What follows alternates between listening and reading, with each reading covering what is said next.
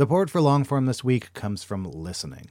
If you've ever had to rip through a huge pile of academic papers, you know how painful it can be to spend all that time staring at a piece of paper. Listening makes it really simple to convert anything you have to read into spoken words that you can enjoy on the go. Uses AI to generate realistic voices that sound like actual human beings. Plus, it comes with a powerful set of tools that allows you to do stuff like skip over non essential text, but also take notes with one click. Your life just got a lot easier. Normally, you'd get a two week free trial, but listeners of Longform get a whole month free. Go to listening.com slash longform or use code longform at checkout. Your body is unique. So, why would you settle for a weight loss plan that's one size fits all? Noom is the weight management program that takes into account your biology to build a custom plan just for you. Stay focused on what's important to you with Noom's psychology and biology based approach. Sign up for your trial today at Noom.com and check out Noom's first ever cookbook, The Noom Kitchen, for 100 healthy and delicious recipes to promote better living. Available to buy now wherever books are sold.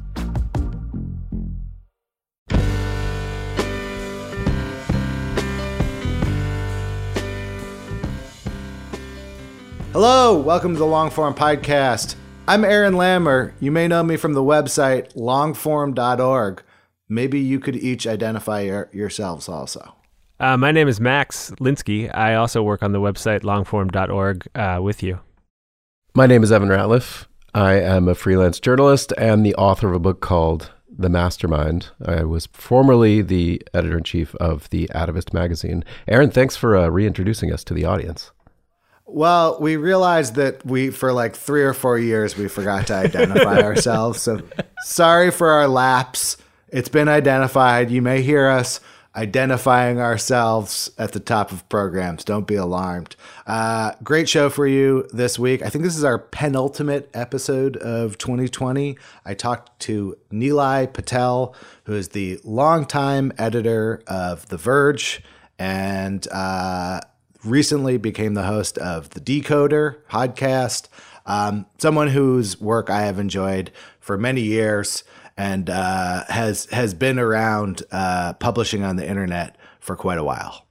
The latest installment in um, Aaron talks to people from the uh, sort of tech media world, which is one of my favorite strains of conversation over the years on the long form podcast. I apologize to the audience, but at least uh, I'm not subjecting you to my real interest level in cryptocurrencies.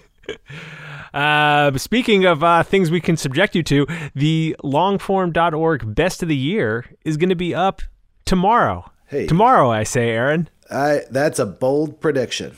It, I'm going to finish this thing. We're, we're, we're basically there. All of our um, editors who work on longform have pitched in, submitted their picks of the year. Uh, and if you are looking for something to read over the holiday break, go to longform.org tomorrow. There will be many, many of the best articles of the year right there for you to read. I'm willing to spoil one winner. The best sponsor of the year is MailChimp. They make this show possible. Thanks to them. And now here's Aaron with Nilay Patel.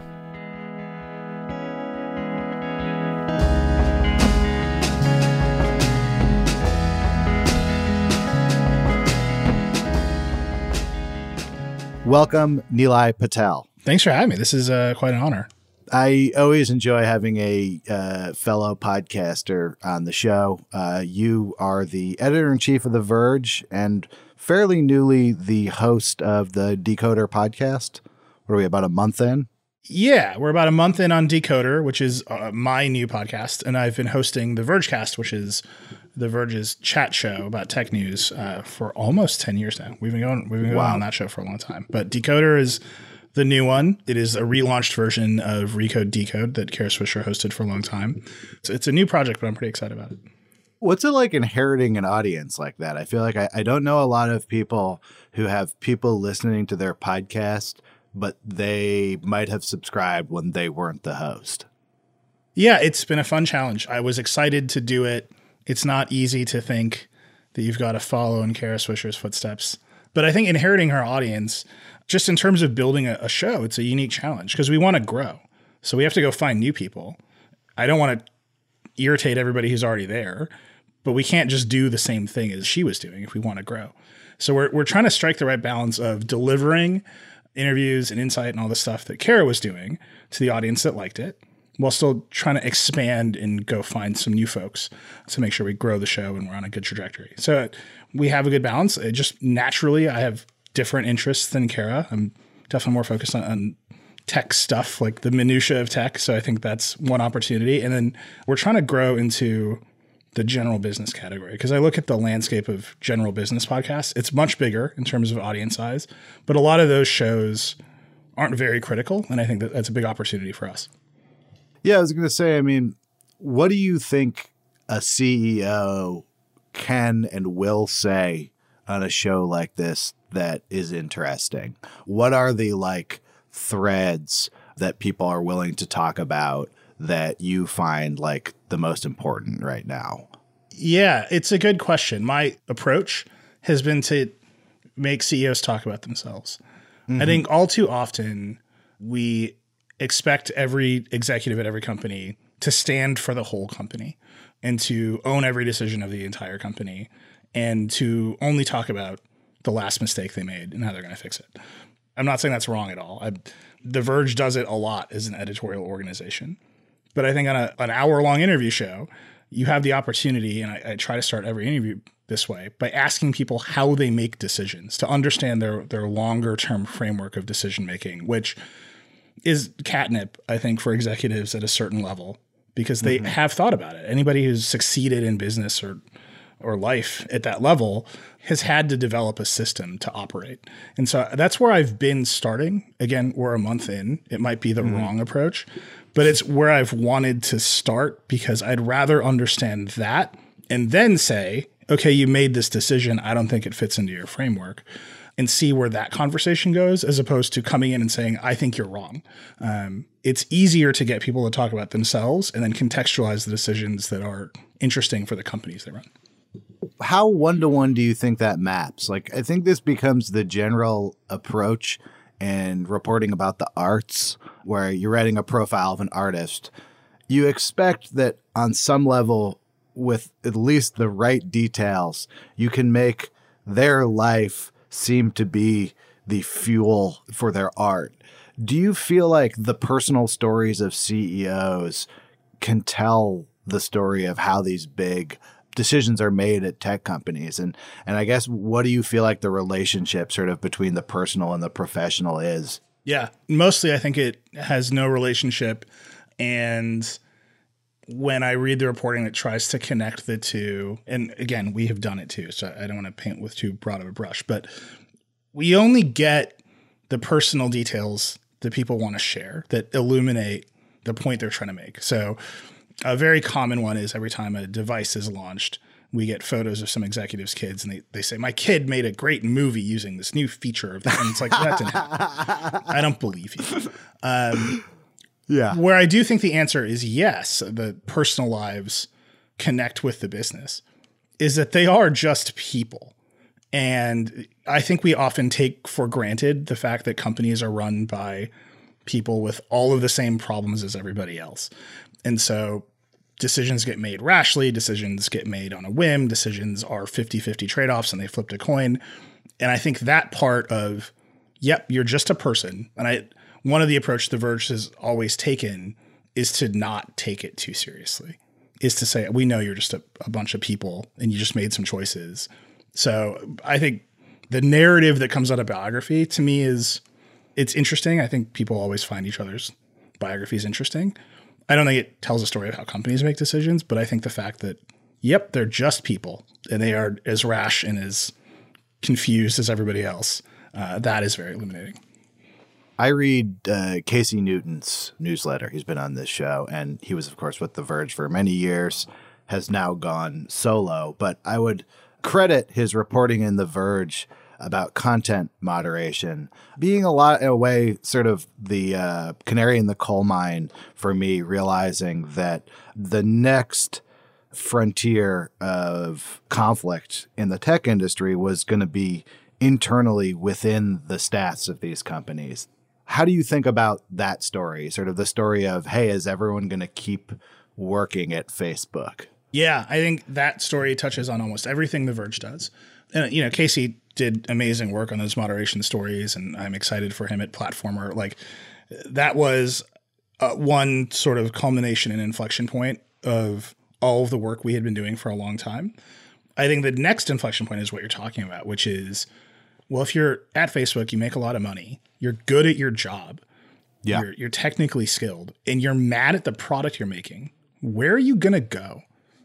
And that is one very specific kind of labor story. There's a story of unrest inside of the company. You expand the aperture a little bit and you see, oh, these companies are really big and they might be too big. And the inability of the workforce to move around and to switch jobs when they're unhappy and to express their preferences in the job market might be having a, a horrible effect on society as a whole. Because if all your best people are leaving because your product is bad, you might fix your product a little bit faster than if we're yelling at you about labels on the algorithm or whatever. And I that to me is it's the bigger part of the story. We've just seen so much consolidation in the tech industry. It's the the actual workers inside the companies who are fastest to affect change because if they go, these companies fall apart. And the problem is there's not a lot of places for them to go. So it, it all just comes full circle to me that the consolidation of the industry, the size of these companies, the lack of direct competition makes it really hard for that kind of worker unrest to make the direct immediate change that you would expect. I think I was prepared for The Verge to be critical of large tech companies. What I didn't see coming was workers at large uh, tech companies um, who are the sources for stories within publications like The Verge, sort of using the technology press to speak out from within their own companies. I mean, we're marks, right? I mean, I think I think the tech press is doing a good job right now, but these companies have been so secretive for so long. They do not talk. They barely leak. When they leak, it is always on the business side or on the product feature side. It is rarely about how the company is actually going. Mm-hmm. And so when those doors opened, I think you see a generation of tech reporters that has wanted stories like this for over a decade. And they're just receptive to it because finally we see what the debate inside the company is actually like. And so, you know, I say we're marks. I, I'm being a little facetious. Like there was a vacuum of that story. And I think the industry knew it.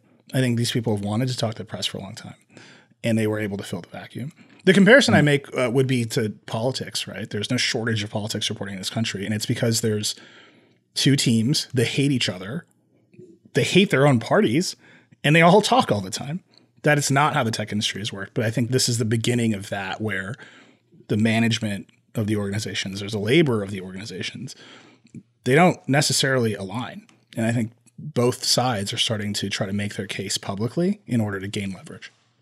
Yeah, I mean, some of the devices that that industry produced have also led to a culture where stopping leaking is almost impossible. I mean, we're not just talking about people saying what Zuckerberg said in a s- internal speech, talking about like recordings coming out with in an hour in a lot of these things like and not even just Facebook, smaller companies too.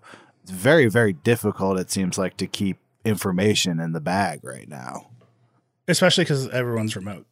Uh, and this is something we thought about a lot. You know, Casey did a, a story with a lot of recordings out of Facebook, and we spent some time debating how will we publish this audio. We don't know what Facebook's security measures are. We know it's easier to get the audio than ever because everyone's at home.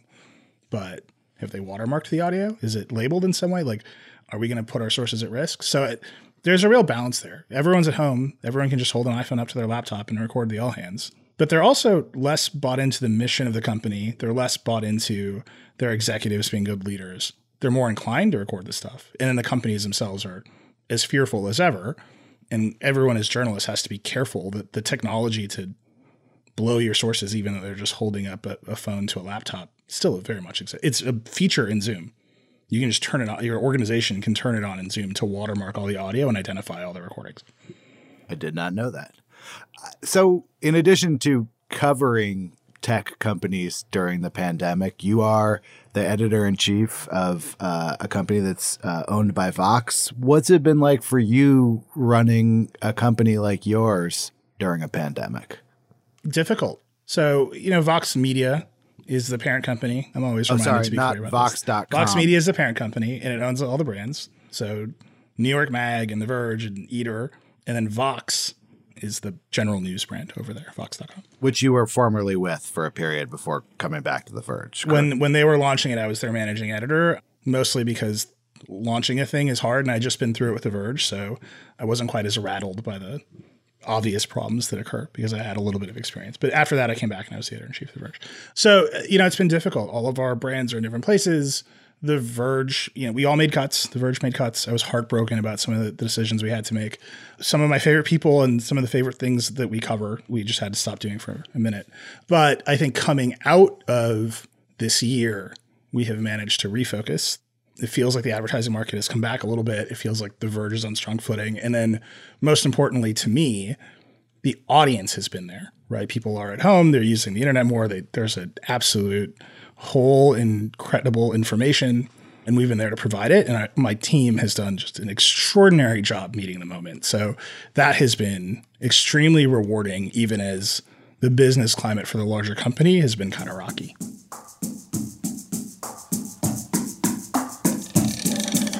Support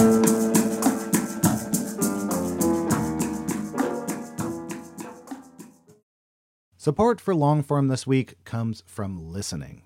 If you find yourself behind the eight ball, needing to read a bunch of academic papers or journals or any kind of dense reading material, you might make your life a lot easier by checking out listening. It takes anything articles, books, PDFs and turns the text into spoken word that you can absorb no matter what you're doing. The app has lifelike AI voices complete with emotion and intonation that creates a realistic and pleasant listening experience. So I had to go into the city for some meetings. I needed to review some PDFs, threw them in there, listened to them on the way. It was both pleasant and I kind of forgot that I wasn't like listening to a professionally done audiobook or something. Like very quickly, the voices sounded totally natural and human to me. This listening app might just transform how you consume reading material, and you can give it a shot yourself risk free. Now, normally you'd get a two week free trial, but listeners of Longform get a whole month free. Go to listening.com slash longform or use the code longform at checkout. Listening. Your life just got a lot easier. Most weight loss programs focus on restriction and inflexible routine, which is why most diets fail. But Noom isn't a diet. It's a weight management program that uses psychology and biology to help you develop healthy, sustainable habits. Noom believes that weight loss starts with the brain, and their daily lessons are tailored to help users understand the science behind food cravings and eating choices. Whether you want to lose weight, increase physical activity, meet a health goal, or simply change the way you think about food, Noom can help you build healthy habits while still enjoying your favorite foods. Stay focused on what's important to you with Noom's psychology and biology based approach. Sign up for your trial today at Noom.com and check out Noom's first ever cookbook, The Noom Kitchen, for 100 healthy and delicious recipes to promote better living. Available to buy now wherever books are sold.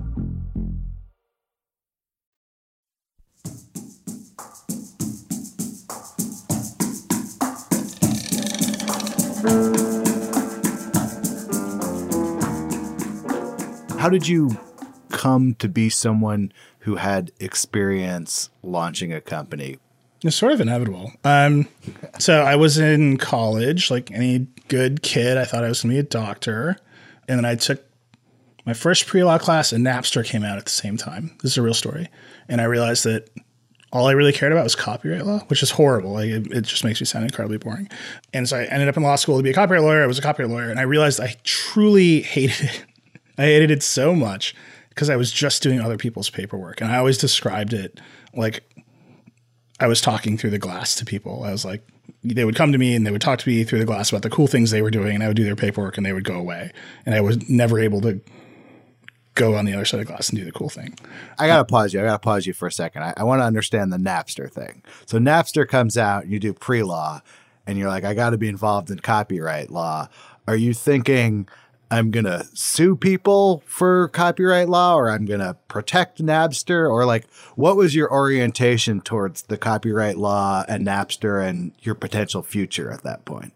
Oh, I definitely thought that the RIAA and the music industry was tamping down on a revolution in music. And I had mm-hmm. always been a little punk rock brat. You know, the cassette tapes for the backside of it from the Dead Kennedys would say this side left intentionally blank so you can steal music. Like that's where my inclination mm-hmm. was.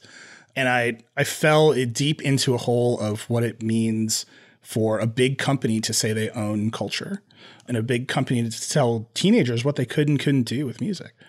It's funny over the course of my career, I have started to extremely understand why they were so afraid because their industry did get decimated. Yep. And I don't think that your average mid sized artist is doing as well now as they were in the pre Napster era, while the stars are getting richer and richer and doing more kinds of products.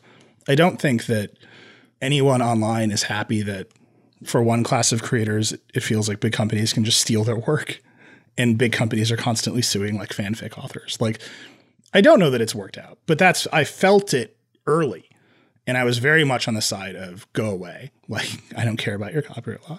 And so when I actually ended up becoming a lawyer, my first job was at a very tiny law firm in Chicago. And the woman who was running it, she was defending kids who had been sued by the recording industry for using Kazaa in their dorm rooms at college. And I just remember, I remember this era well. we would tell them to take a semester off of college and work in the pizza joint to pay their settlements. And that it just it really like hit me in that moment like oh this is the real consequence of this. I was very much active during the same era. I remember really my first experience with the idea of networking was i think it was kazaa where you could basically like log on and see like everyone in your dorm like what was in their folders and then you could sort of drag and drop across the folders and for me, this was like a formative era that really kind of got me interested in computers. But I'm also in, involved a little bit in the music industry through this band that I'm a part of. And people are sort of shocked that anyone who has profited from music would also have this sort of nostalgic and positive relationship with the early history of piracy. Yeah, it's really tough. You know, when I was in college, I was in a band and the tech didn't exist. And I definitely would burn CDs to my friends and try to sell them for two bucks at shows. Like the thing that was happening there was the physical scarcity of the the medium let you sell the culture. You could say this song is worth two dollars. This album of medium well recorded music from the dorm room basement is worth $3. It only bore a relation to the scarcity of the physical object because you couldn't get it any other way. We've eliminated that scarcity with the internet. And now the question is how much should it cost to listen to a song once on Spotify? That is, I think, an impossible question to answer. If you ask Spotify, then it's too high and they're paying what 0.1 cent a song listen or 0.15 cent a song listen, maybe less. The artists are all saying that's way too low. I, I was looking at a Richard Marx tweet of all things, and he was saying uh, 96 million streams of Richard Marx songs on Spotify. And so, how much does that make you? And he's like, like a thousand dollars. I don't. Is that the right ratio? I have no that, idea. See, these are the kind of things also where it's like, that is not also my like. Those are definitely different rates than like how much I've made off of Spotify. These stories are like wrapped in so many like different layers of like what like your contract is and and then these labels have also like cut different deals with Spotify, I believe. I'm not positive if that's true. Yeah, and, so the back end of the music industry, it, it bears no relationship to the culture because we've disaggregated it off of the physical product. Yes. To me, that is one of the biggest cultural stories of all time. And it is true for video, it is true for newspapers, it is true for mag- like any kind of culture you can think of. The lack of physical scarcity has radically revalued the product. And so, you know, we're in the middle right now. There's a, a comment period on rewriting the copyright law in the United States. There's a huge fight going on about how to make sure we revalue the thing. To me, when I look at the larger story of the tech industry, it's we don't value culture appropriately, but we also don't value the fact that people will just make it for free regardless of whether they get paid for it. And that is, I think, a one of the most dynamic and interesting tensions of all of culture that has only been enabled by technology. It is cheaper and easier to make culture than ever before because of the tools that you have. And that means there's a flood of it. And just naturally, that means, right, there's more supply than there can ever be demand. The prices will fall. But you don't want that to happen because you want to incentivize the good stuff. And I, I, I could I could talk about this for the rest of the hour if you'd like me to, because I just feel it is to me it is the only story. I would gladly talk for the whole hour with you, but I want to actually go back to you as a young copyright lawyer. um, you're doing some boring, boring stuff. You see, some of these people who hire me are doing things that are a lot more interesting than what I'm doing. Yeah. And I was just a total gearhead too. I shouldn't discount that. So I saw that a site called Engadget was hiring bloggers.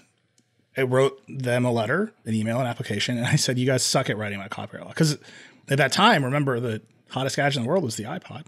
Yeah. There were constant discussions about how you get music on the iPod, how you get music off, whether you should put DRM on all the Windows songs so they can't be used on iPod. It was all there in primitive, primitive form but everyone was getting it wrong all the time. So I wrote them this email, said, I can do this. You're also getting this wrong. I happen to be a copyright lawyer. They hired me at $12 a post, uh, which is not a lot of money. The big um, time. And eventually I got a raise to $14 a post, which was a big deal. And I used to stand in my shower every morning and calculate how many posts I would have to write to quit being a lawyer because I, lo- I loved it so much. I loved being in it, we were Engadget. We had a great competitor in Gizmodo. I loved competing against Gizmodo. It was a one to one competition to see who could post the news about the next biggest SD card fastest, right? And we we were in it. And the competitors we had at Gizmodo then are they're all off doing great things. It was just a, a very formative moment for a class of writers in technology to be steeped in the details, have to be right because the audience would torch us if we got anything wrong and have to be fast. And so I loved it. So I eventually settled on I had to write between 14 and 15 posts a day to quit my job. And I got there and I was cranking. And then one thing led to the other. I was promoted. I was managing editor of Engadget. And we turned out we worked for AOL, uh, which is, I think, a historically mismanaged company now. I don't think it's shocking of me to say that at this point in time. And we asked them for more money to grow, to hire some of our people full time we had all these visions of how we could be even bigger and more important. And they, they said no. And I think right then, Josh Topolsky, who was the editor in chief at the time, he went out, he found Jim Bankoff, who's the CEO of Vox Media, and Marty, our president. And we were off and running to make The Verge because we knew what we wanted. And I, when I say it was inevitable that we would start a thing, I think our collective, there are 12 of us, our collective sense of what we wanted was so strong that inside of a company like AOL, it was never going to happen. What were the challenges of realizing that vision that you could see ahead of you when you were leaving AOL?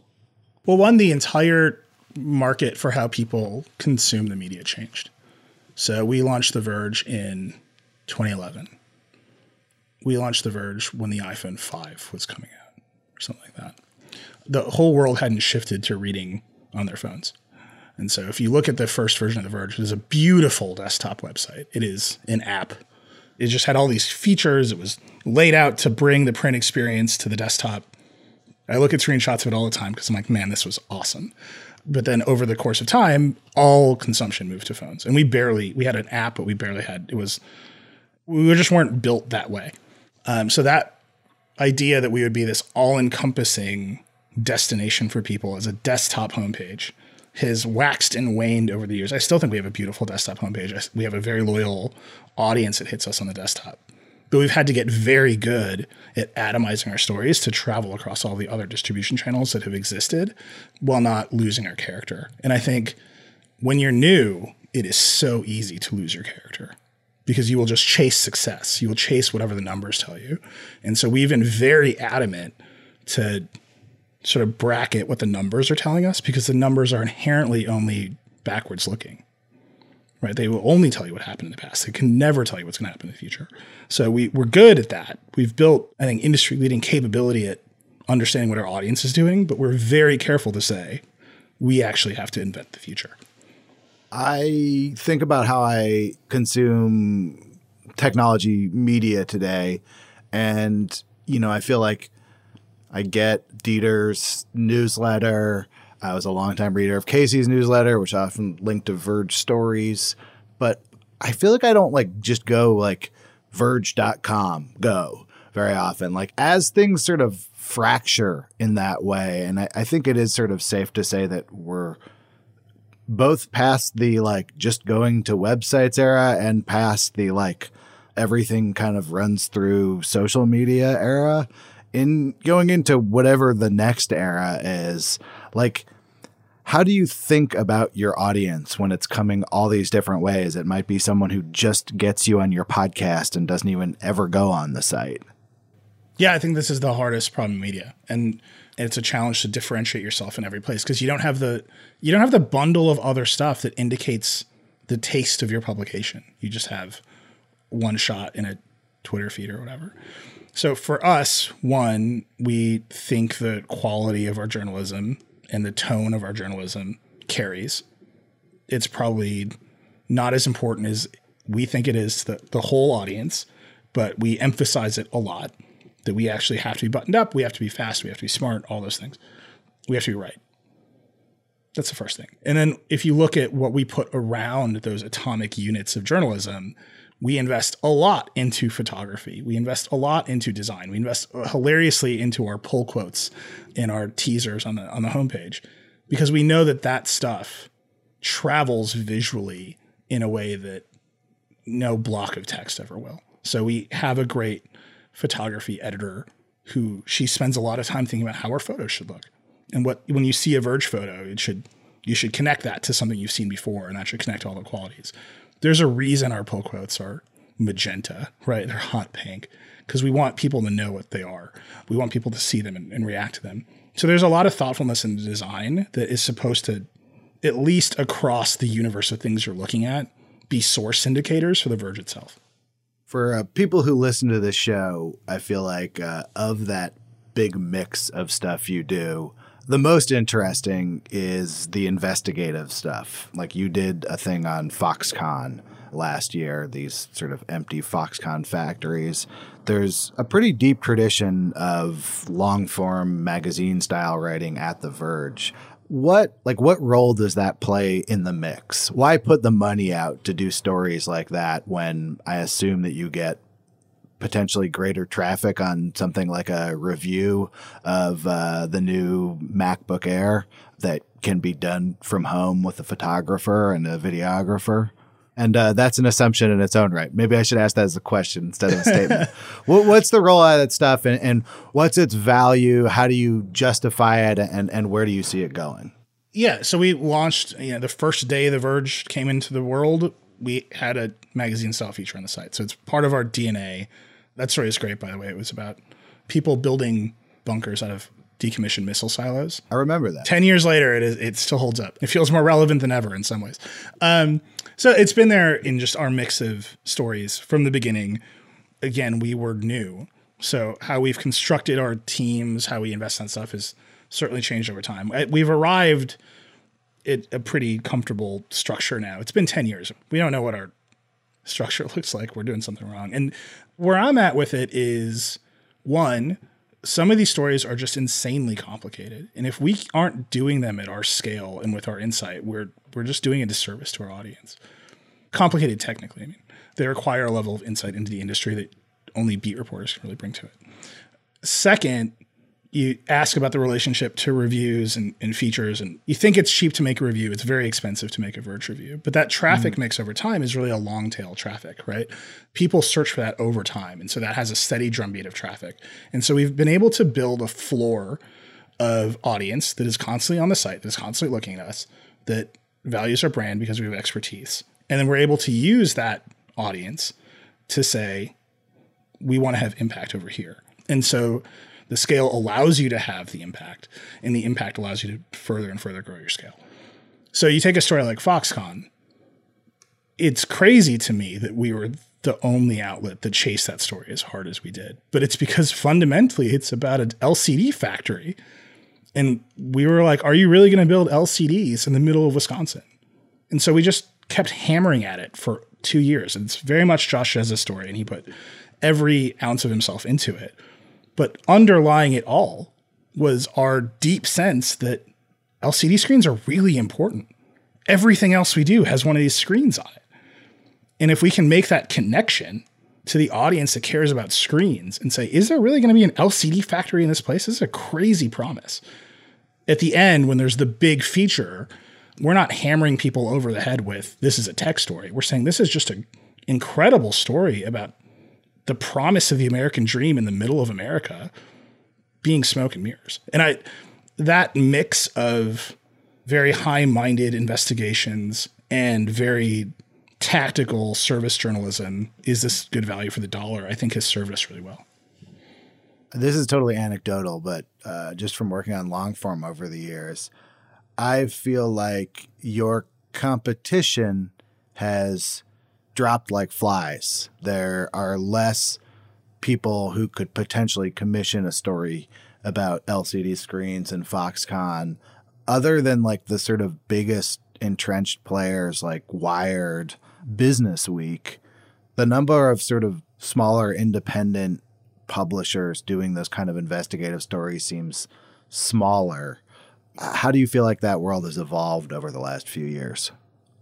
It has definitely gotten smaller and worse, and I, I think that's a tragedy. The Foxconn story again to me is just an incredible example of that. Every alt weekly in Wisconsin should have gotten that story before we did.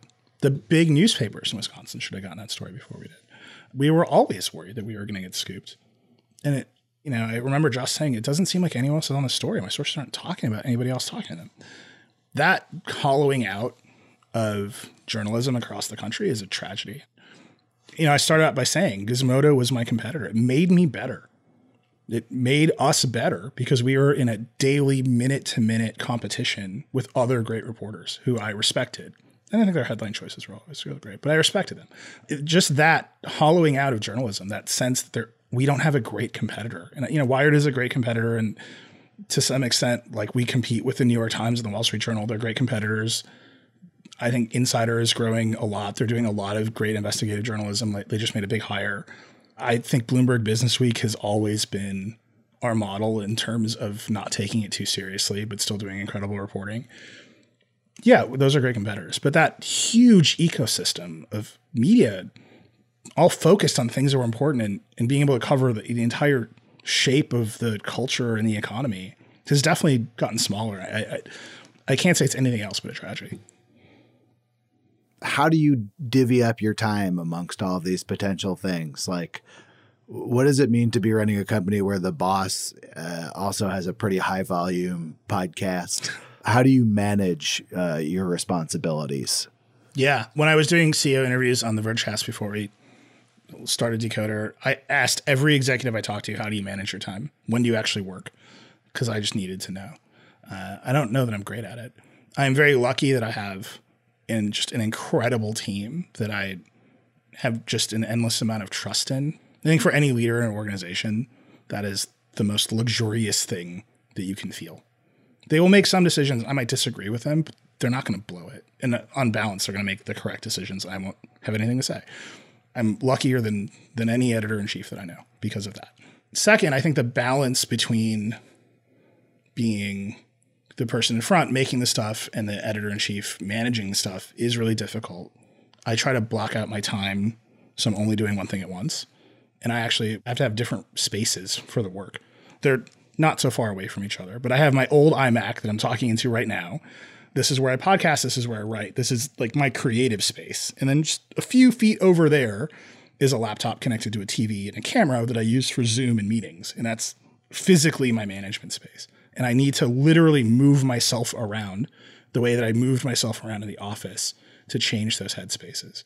It's very tactical, I know, but it has made a big difference for me. And then on top of that, I really think this is true. Because of what we do, it is important for me to be in the mix. And I I mean that in terms of I need to hold the phones. I need to use the products. I need to have a point of view on how the stuff works. And if I'm not there doing the same work as the other reviewers and journalists, I, I think my credibility to lead the organization actually diminishes. So I don't do all of it. But if I don't know what it takes to review a phone in 2020, then my ability to help lead us into what the next generation of those things looks like goes down.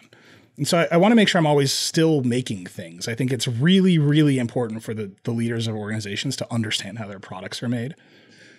And I really also think our reviews program is a unique source of power and credibility for The Verge. There are not a lot of other categories of journalism where at the end of the day you can say, look, Apple, we added up everything you've said. We've added up the regulatory pressure you're under. We've added up the competitive pressure you're under. We're holding your phone that you made in response to all of those things, and we gave it a nine. Like, you don't do that in politics. You don't, it's just a very unique blend of culture, politics, and product that we get to participate in. And I think it's important for me as the leader of the organization to actually do that work. I'm curious about your emotions around this whole world, like projecting yourself back as the like gotta write 15 posts today on Engadget guy who has a side hobby of being really into all this stuff. We've kind of seen what enthusiasm for technology has wrought. I guess I'm curious, like, how you think about all this stuff has changed over time and whether there's feelings of regret creep in in any way every now and again, I'm like, oh, phones are a mistake.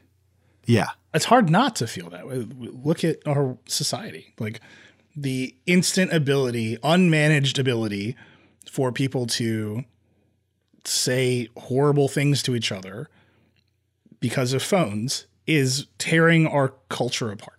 It just is. And so sometimes I'm like, man, I wish our headline had been iPhone released, it's a mistake. You can't not.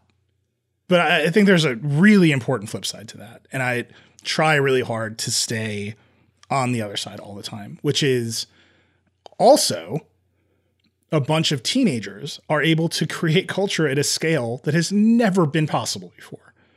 Also, a bunch of marginalized communities are able to speak with coordinated voices and make change very rapidly. In that balance, I don't think we've quite understood. And I don't think we've quite understood how to weight the good things against the obviously horrible things. So I just don't want to discount it. I, I try really, I personally try really hard to not fall into despair. I assure you, I fall into despair. The second thing I think, and this has always been my my little tagline of The Verge, my little internal tagline. Fundamentally, what The Verge sells to people is like hope because we the story of technology and science is the story of human effort and progress. And that manifests itself in huge ways. We were able to develop three vaccines in a year. That's incredible. It's just, inc- it's just unprecedented. It manifests itself in super small ways. The phones get thinner every year and the screens get bigger and the networks get faster.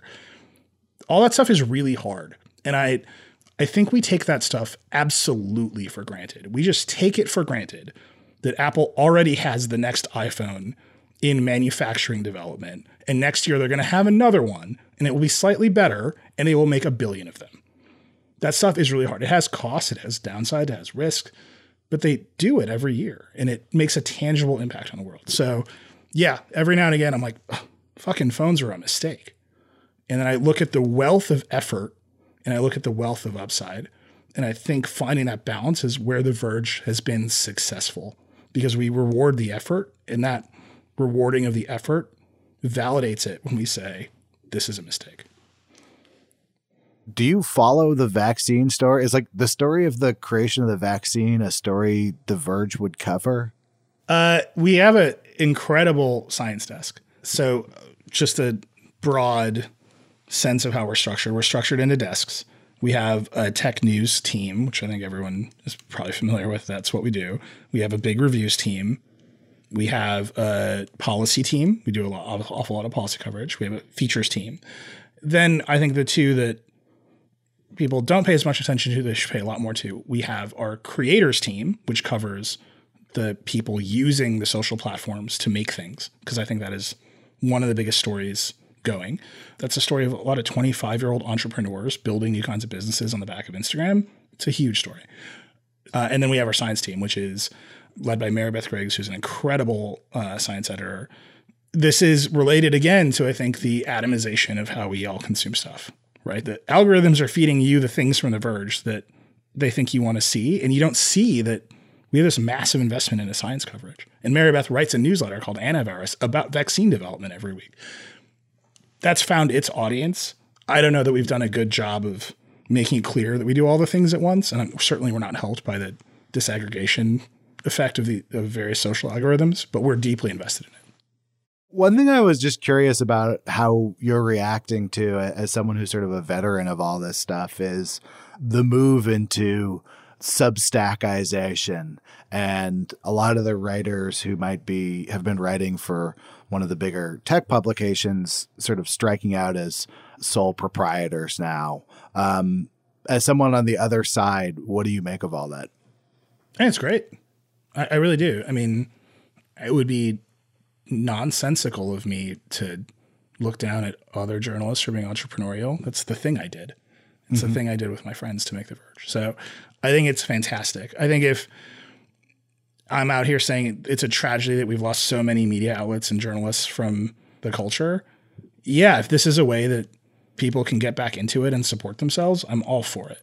So by the time this airs, the episode of Decoder where I interviewed Chris Best, the CEO of Substack, will be out. I love talking to him. They have a lot of problems to solve. They're a new company, they're 20 people. They don't have it all figured out. I think they're working on it though. And I, again, I just come back to this theme I, I apparently have today of taking it for granted. We all think we know what the end of that story looks like.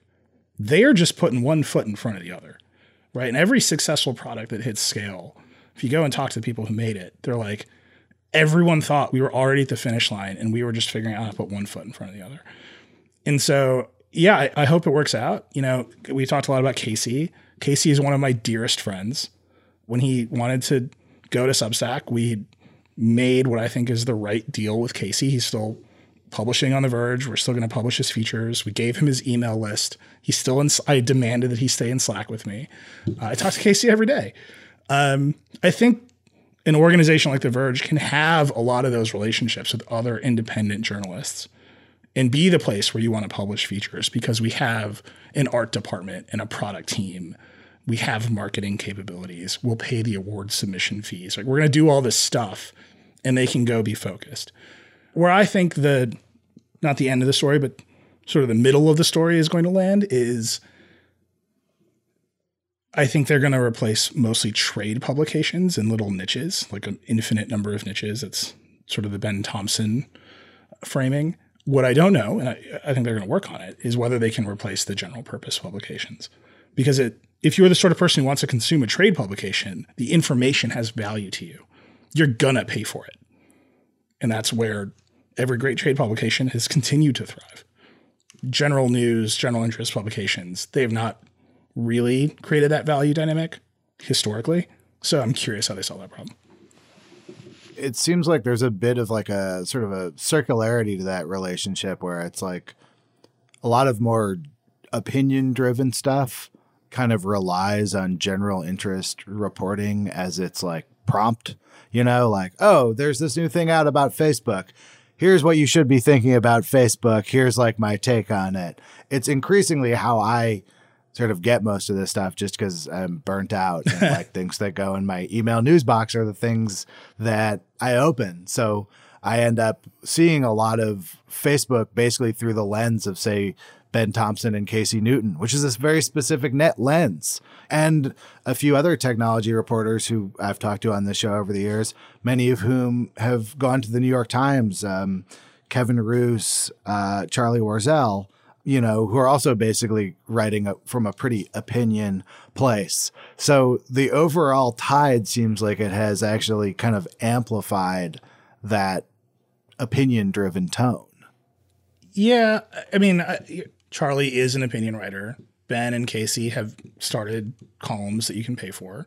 I think with Facebook in particular, the dynamic you're seeing, and I feel this very keenly, is Facebook refuses to really express what its values are. And either it's because they think they have values that people will dislike, that they support racism and white supremacy. I don't know. They won't express their values, so that's what we think. Or they haven't gotten to the place where they feel strong enough to express them, which makes no sense to me. But they won't do it, right? They won't just come out and say, racism has no place on our platform and we're big and we're going to moderate to it, or we're trying really hard and these things are getting through and our values are such that we're going to we're actually going to do something drastic to fix it. Everything is very incremental. Everything feels very reactive. We keep hearing stories from inside of Facebook where the employees say something is a problem, but they know it will cause a political firestorm, so they don't change it. And it's really, it fundamentally comes down to I couldn't tell you what Mark Zuckerberg's values are. And I pay as much attention to Mark Zuckerberg as anybody. I, I think most people couldn't. He sometimes says some platitudes about them, but you don't really know. And as for an organization that's tightly controlled as Facebook, it is important for you to really know what his values are. I think by contrast, Tim Cook is like out there with his values all of the time. Does he always get them right? No, but he's out there with them all the time. In the absence of that, I think every reporter has said, well, here are some pretty easy values. Why don't you live up to them? And so it feels like opinion, but I think the underlying dynamic is trying to fill a vacuum in order to evaluate the policies. And the vacuum is Facebook's lack of committed values. It kind of comes back to what we started talking about like, can you discern anything about a CEO from sort of their personal story? And uh, not only can I not discern anything from Mark Zuckerberg, I can discern that it is impossible to discern anything. Yeah, and I, I just think, you know, Zuckerberg did that that tour several years ago where he was, I don't know, like holding a cow on a farm and having photos taken. Everyone thought he was running for president, and maybe he was. I really think that he just didn't know any people. Like, you know, he started that company when he was in college. He's only ever been the CEO of Facebook. His lack of life experience on the ground is a liability for him. And I don't know that you should run a communications platform at that scale without committing to hugging cows on farms three months out of the year and just like seeing what normal people are like. And like, again, I, I just, I come back to this with all of the big companies. If you think about their CEOs, they all feel disaffected and disconnected in a way that the platforms they run are not. Like Twitter has changed the landscape of the culture. Jack Dorsey feels like he's a space alien. Why is that? Like that doesn't really make any sense. Susan Wojcicki, who runs YouTube, I don't know that she uses YouTube. like I wish I did, but I guarantee the experience that a bunch of teenagers are having on YouTube is radically different than her conception of it. And I, when I go to ask CEOs of car companies to show up on Decoder, the first thing their PR people tell me is like, they're a car person. They're going to love talking about cars with you. Okay. When we review phones, they give us the product managers the phones and they will spend hours talking to us about camera sensors, like in the weeds. The CEOs of these companies don't talk about their products that way. They seem like they're on a different plane, like they're talking about some other philosophical goal they have and not the actual mechanism of their products. And I think that all of the platform companies closing that gap between their their leadership experiences and the, the way they talk about the platforms and the real experiences of people, that's where you see the opinion or what feels like opinion bleed into all of the coverage because we're just mm. trying to close that gap. Where uh, where do you go from here? What are you excited about going forward? I guess the show's just starting, so you got you got to at least get through one season. But yeah, you know, um, so one we, we do have the new show. In my, I keep saying this, it's just a forever project. I'm just going to interview somebody every week for the rest of my life. Like that's what it, once you start a podcast, there's no end date to it. We don't have seasons. And so I've tried to install this marker at a year. I'm going to do this podcast for a year. I'm going to interview CEOs for a year. And if I've done a good job, I should be able to construct another product for the audience that says what I learned. I have no idea that, if anybody has an idea for what that product could be. There's some obvious choices, but you know, let me know. But it's like a book Maybe it's just a poster of pithy phrases of, about time management. Maybe it's another website. Like something, some other thing after a year, I should be able to say, here's what I learned, and here's a product that you can consume in some way that helps you learn what I learned. So that's just one way that I've been thinking about a project with infinite scope. How do I break it into chunks and say, at this marker, I should be able to do something else? And then for The Verge itself, we're going to turn 10 this year. Like, it's nuts. We're on pace right now to close 2020 and have served a billion page views. A, a billion. I very much remember being zero years old and serving zero page views. So we've just hit a scale in an age now where, where as much as I want to think of us as a scrappy upstart, you know, just trying to claw some attention away from Wired, which is still how I feel.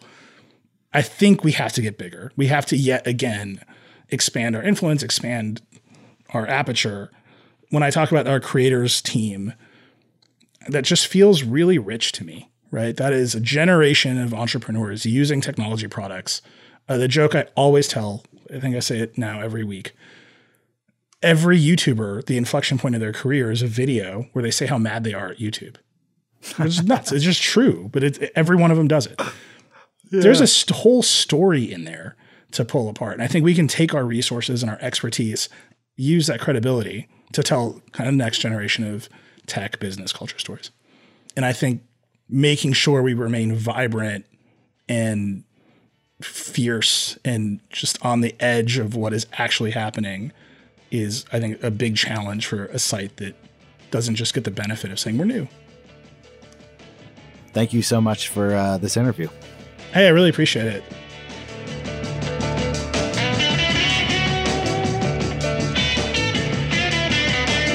Thanks for listening to the Longform Podcast. I'm Aaron Lammer. Thanks very much to my co hosts, Max Linsky and Evan Ratliff, our editor, Janelle Pfeiffer, our intern, Susan Peterson, and of course, MailChimp, who helped make this show possible.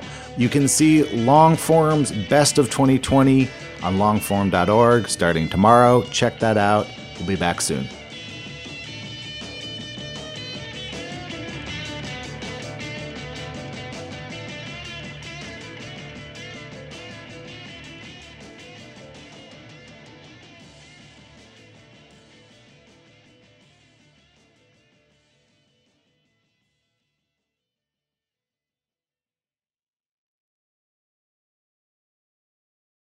Support for Longform this week came from listening. Listening makes it easy to convert written text to pleasant audio tracks you can take in no matter what you're doing.